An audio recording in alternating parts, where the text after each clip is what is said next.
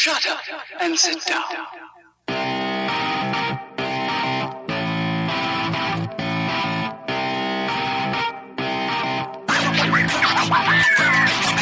I'm Doctor Corbin Weaver, an O B G Y N resident. I'm Doctor Katie Wyatt, and I'm one too. And I'm Dave Etler, their podfather.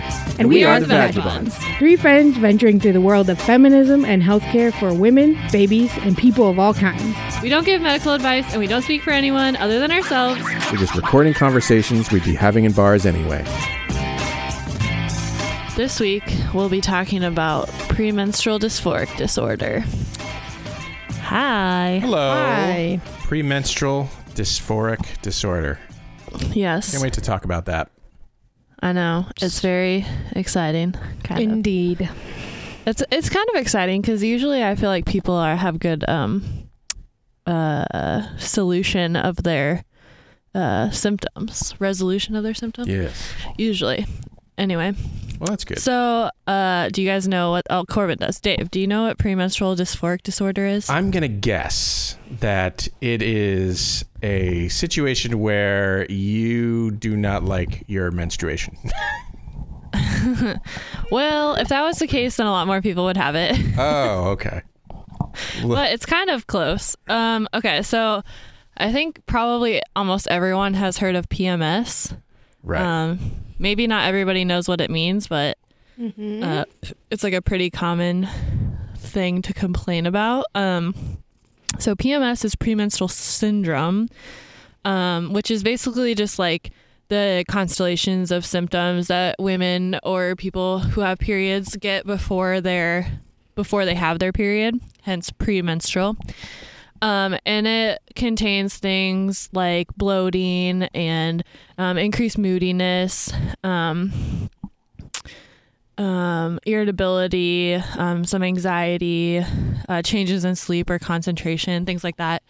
Um, but, uh, P M S is, uh, like those symptoms are, are a low level enough that they don't really affect your day-to-day functioning. Mm-hmm. Um, and so P M S is really common. Um, twenty to thirty percent of people who menstruate have symptoms of P M S at some point. So a pretty common thing.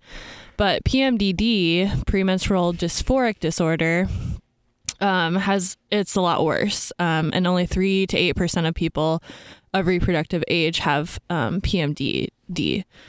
Um, and so the dysphoria is really the part that makes it worse. Um, the dys- dysphoria referring to the fact that it disrupts your life greatly, basically.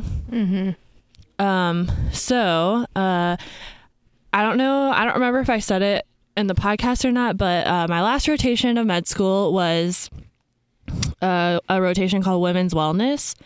And basically that rotation was a psych rotation, but it had to do with everything that dealt with O B G Y N, um, just from a psych perspective. So, you know, things like fertility issues or like fetal losses we would deal with. Um, but one of the things that one of my attendings dealt with specifically was P M D D. So um, I learned a lot about this disorder from her and from seeing our patients together, and it actually was like a really good experience because, like I said, it's only three to eight percent of people in reproductive years, so um, it's really rare. And I actually did get to see a patient with it, so it was like really good for me, like as a future O B G Y N, to see the patient and like have an idea of what kind of happens in the diagnosis and actual symptoms from like the patient's point of view. So that was really mm-hmm. cool.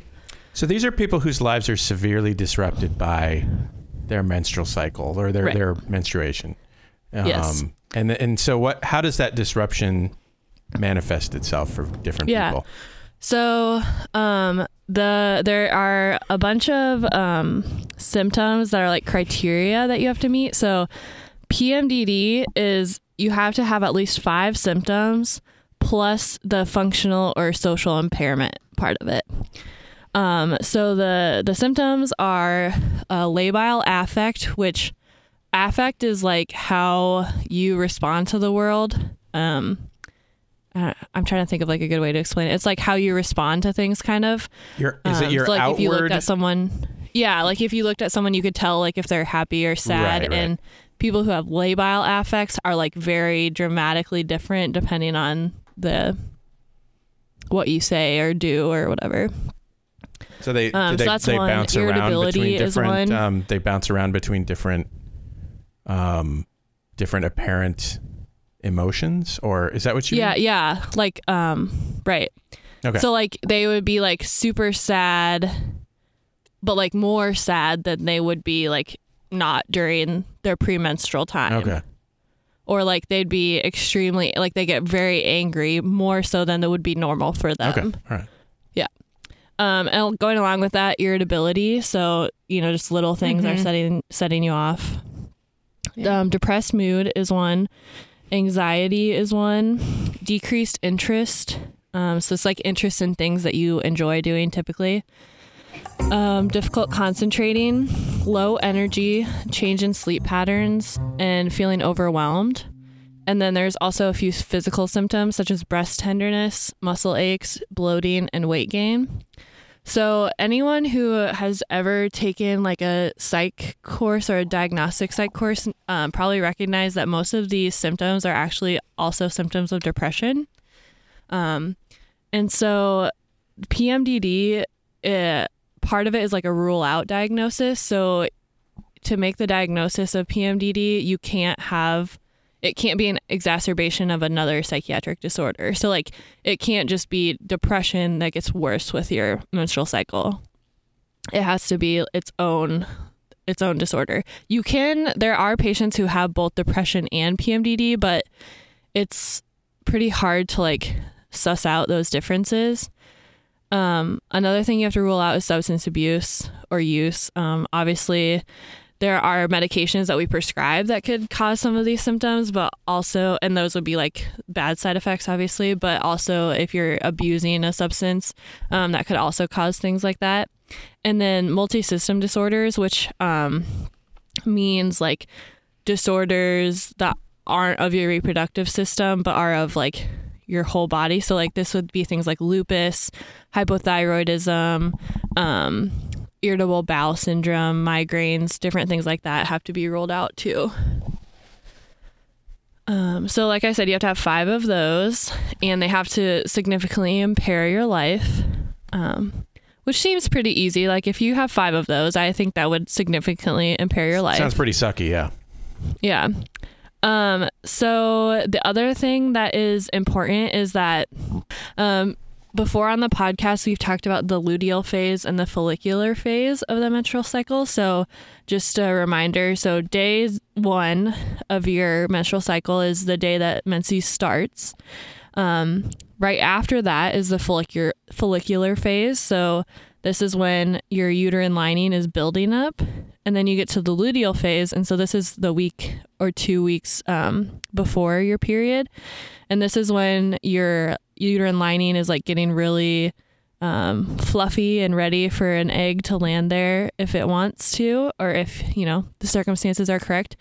Um, and so during this time, you have really high progesterone and estrogen. So that comes into part of why we think this is the way it is. But um P M D D specifically happens during the luteal phase.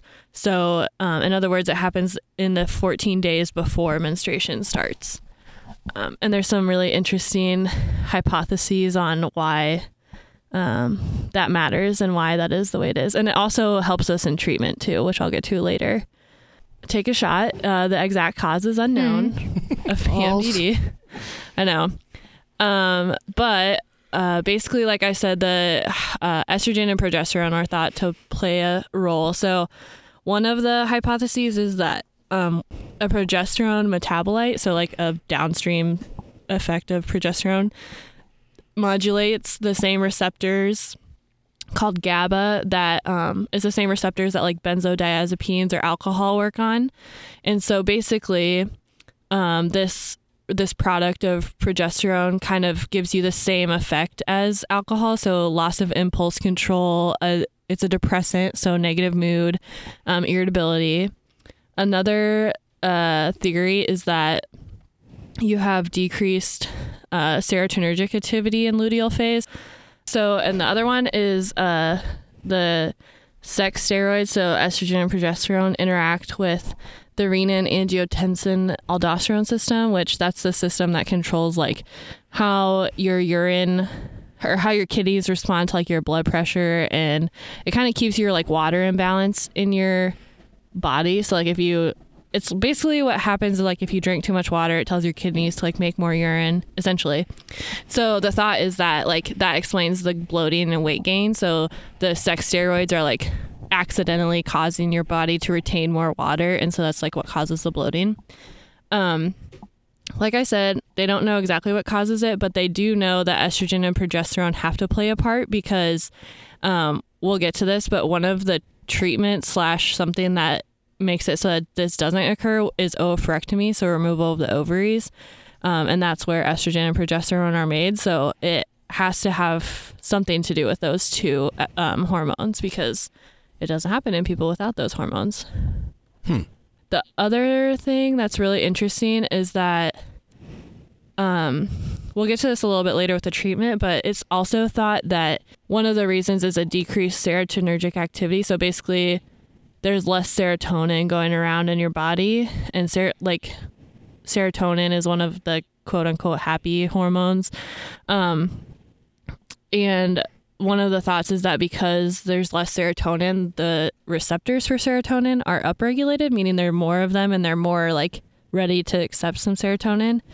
Another thing, like for the patient themselves, um, so kind of jumping back to their symptoms, uh, So, you know, you can like be in clinic and have someone come tell you that they're like having all these symptoms and everything. But when you're in the shit, the shit seems really bad, right? Yeah. So something that you can do as like a provider is um, have them mood chart going forward.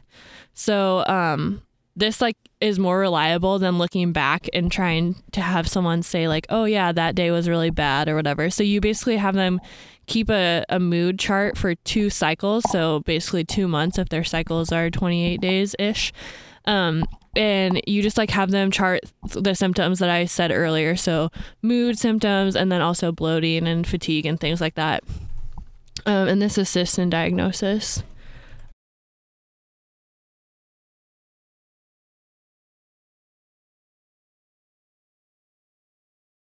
Okay, so treatment then, um, there's a lot of different options and some work better for some people than others. So the first line of treatment that you'd get from seeing a physician um, would be uh, some sort of psycho- psychotropic medication. So, um, or the first medication, I should say, that we would offer you. Um, we'll talk about lifestyle things a little bit. Um, but the first one would be an S S R I, so a selective serotonin reuptake inhibitor. So mm-hmm. I just mentioned that we think that serotonin receptors are upregulated um, because there's not enough serotonin going around. So um, anyone who's ever had an S S R I knows that when you get put on one, the person who prescribes it to you is supposed to tell you that it takes a while for these to work. It, you, you know, it usually takes two to three weeks to start seeing any effect and four to six weeks to reach a full effect. Um, weirdly, that is not the case in P M D D. Um, It actually, S S R Is, you can use them just during the luteal phase, so just when the person is having symptoms, and it helps resolve those symptoms. Um, and the reason why is that they think it's because of the upregulation of the serotonin receptors, which is like really interesting and also um, lends credence to the fact that they, it's a totally different disorder than depression, which I think is really interesting. Um, and you can also use them continuously too. So if you're someone who has, you know, other depression, you can continue to use your S S R I during, you know, the whole time during your whole cycle.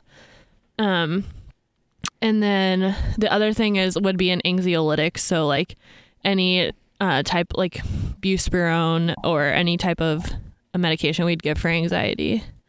Um, the other thing, this is like super common, um, would be ovulation suppression. So basically we put you on birth control, which is not for birth control. So we kind of talked about this in one of Corbin's episodes earlier, um, but we give you a birth control pill or a um, some kind of, you know, some kind of quote unquote birth control contraception, but it's really to suppress your ovaries so that you have less um, estrogen and progesterone production. And that kind of kills the symptoms, kind of like I talked about earlier. Um, there's other things you can do uh, to like suppress. So the pill or any other contraception is going to suppress at the level of your ovary. Um, there's other things you can do to suppress at the level of the pituitary gland. So a gonadotropic receptor agonist. So these just suppress at the level of the pituitary. They're a little less common because they have more side effects. Um, and then the third is something I talked about earlier. So oophorectomy. So we could remove the ovaries. Um, it's pretty unlikely that people would do that in a um, in a reproductive age person because there's harms of premature menopause. Um, but obviously it's something between the person and their physician.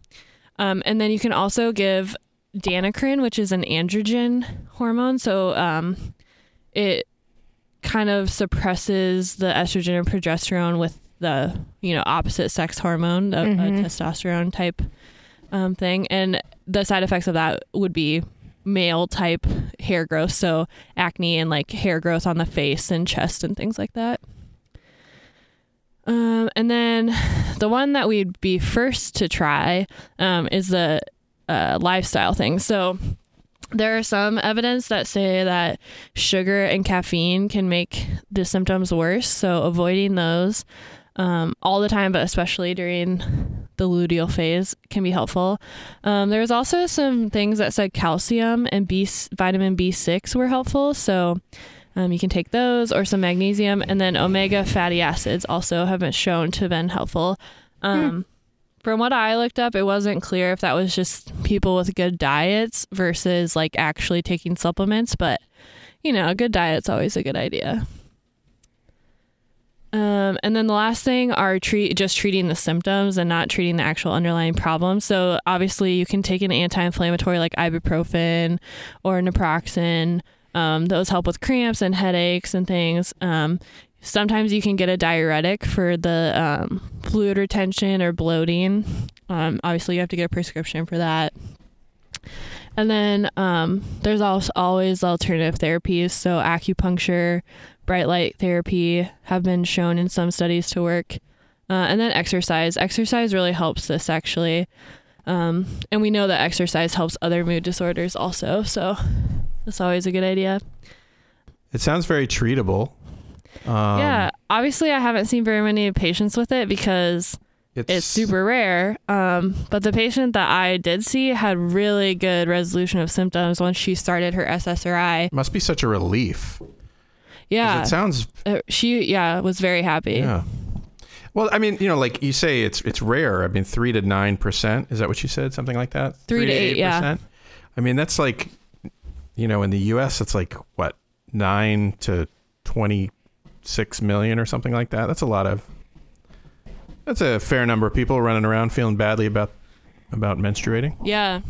Um, and it's crazy, too, like how specific the S S R I treatment can help, because like she was coming in for just a checkup, but um, like actually noticed that we needed to just extend her treatment one day in each direction. Um, because that's how specifically her S S R I was helping, oh. was that she was like noticing them just that one day. And then as soon as she started taking them, her symptoms got better. Hmm. So it's a really life-changing treatment. Like if you can figure out which treatment works for your patient, it can be really helpful. It's funny because there's not, I don't know, I, I, I'm sure this isn't true, but I feel sometimes it feels like there's a lot of conditions where, you know, you gotta try a bunch of different things. You gotta work real hard. You gotta, you know, Uh, adjust medications constantly. You got to fiddle with this. You got to do that. You know, sometimes it doesn't work. It's kind of refreshing once in a while to see one that you're like, yeah, we know how to do this. Yeah. Well, I mean, that's how this is in the beginning, right? Like not every, um, not every pill is going to work for every person.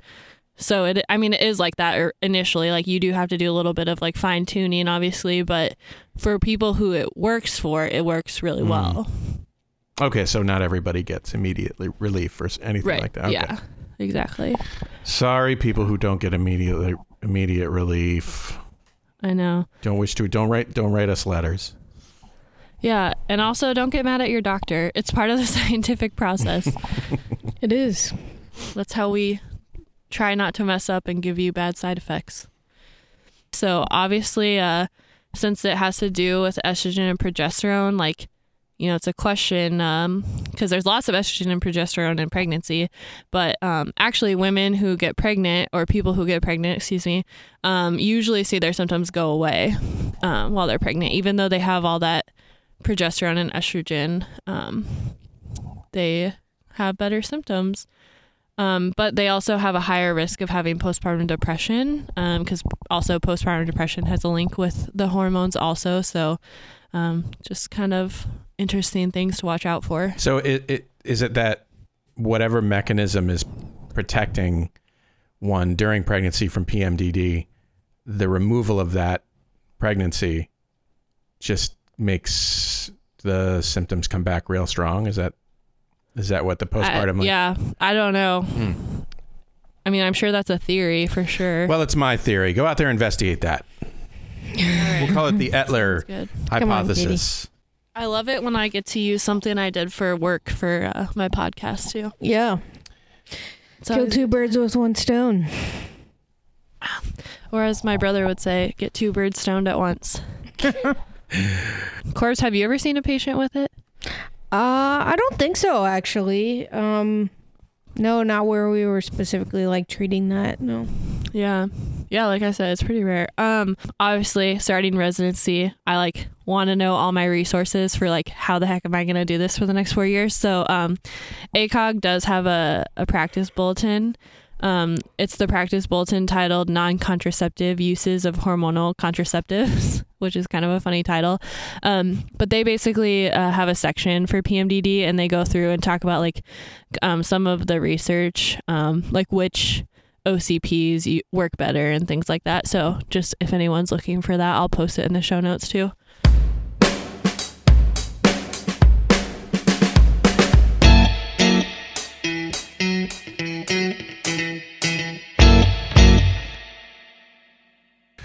Who's got something to talk about Fallopian File-wise then?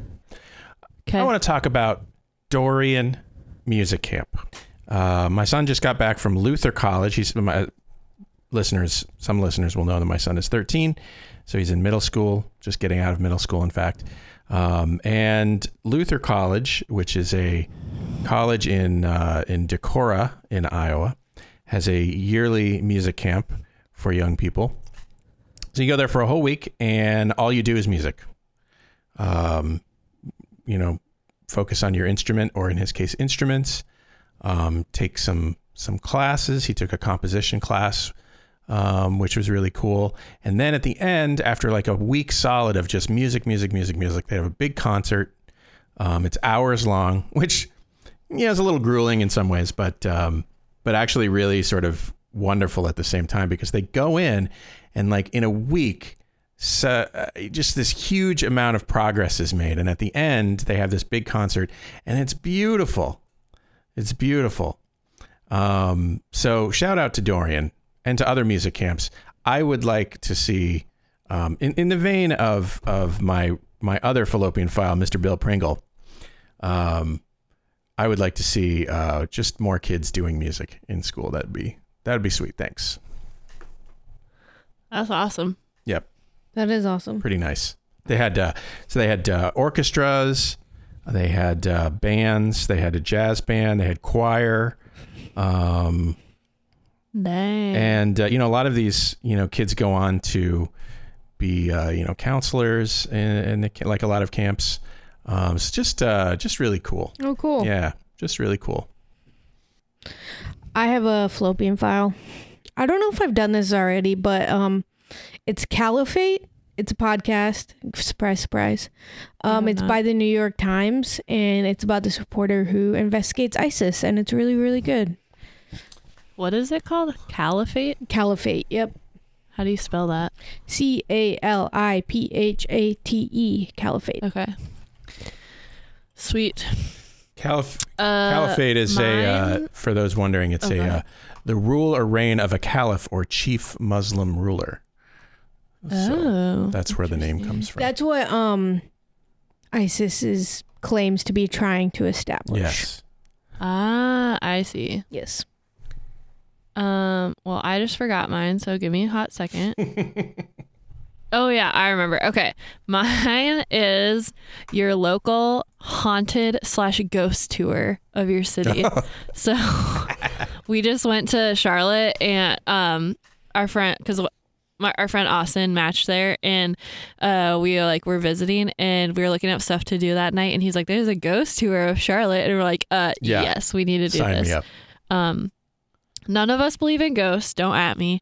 Uh, But it's really fun to like learn about random history of a city and like random things that you would, you know, like would never be on like any other tour or whatever. Like we saw the house that like produced the most alcohol during Prohibition in Charlotte. It was like fifty percent of Charlotte's alcohol is from this one house. And um, we saw these like condos that are an old hospital, and like you would never know that, you know, unless you had learned, gone on this tour. Yeah. So it's super fun. There's I, a lot of them in the South apparently, which is not surprising, but I, I really, really fun. wanted to do this when I was in Stockholm, but it was too cold and I decided, and I would have gone by myself. So I was like, eh, it's cold. Was this a walking uh, tour or was it on a bus or? Yeah. Walking tour. Cool. Very cool. I bet there's one in and Austin. It was by lamplight. So it was especially spooky. Spooky. And it ended in a graveyard. I bet there's one in Austin, Corbs. I'm sure there is. Probably. I'll have to look it up. You should make one in Iowa City, Dave. You could go to that creepy angel yeah, thing. Yeah, the black angel in uh, in the graveyard on the, what is it, the east side. Yeah. You could also go to the old smallpox hospital. Oh, where's that? Uh, up north by the interstate. Um, like... Never heard of this. East of Dubuque Street. Cool. This yeah. Fallopian Files is haunted things in your hometown. Yeah. Oh yeah, there's actually. A, oh, there's like two of them. Ooh, we're doing that when I come, Corbs. This is my new thing that I want to do on vacations. Yeah. Haunted Austin. I don't know why it's never occurred to me to do this when we look, like go to Boston or whatever. There's got to be a bunch in Boston. Yeah. All right. Oh yeah, um, there's definitely some. There's definitely for sure some in Boston. Well, you should go to Salem, Massachusetts. Yeah, yeah, Salem, absolutely. I think, I think apparently there. The Paris one is supposed to be cool too. Oh, I'm sure. Yeah. Uh, what was I gonna, oh yeah. So Corbin and I were texting earlier, and we're like talking about all like we Googled each other's cities, and we're like talking about all of our fun facts. And we're like, we should just have a episode that's just us sharing fun facts about our cities. Well, Corbin and I were trading while while you were telling us about P M D D, and we were listening carefully. Corbin and I were yeah. trading ads on uh, Instagram because uh, apparently uh, her cat, her kitty, wants to be a podcaster. Yeah, he was meowing into the microphone earlier. I didn't hear it. And yeah. he, I'm now he's laying on my desk like an adorable, just the adorable. creature that he is. You got new cats mm-hmm. when you uh when you went out there, yeah, Katie? Well, I just got new cats like two days ago. Two days ago. They're lovely. I love them. Um, what are their names? Well, right now their names are Jean Raffio and Mona Lisa, but we're not sure if Mona Lisa is actually a girl, so that's to be determined. Jean Raffio. Yeah, have you ever seen Parks and Rec? Uh, I confess that I have never. Dave, you're killing me. It's from Parks and Rec. I know.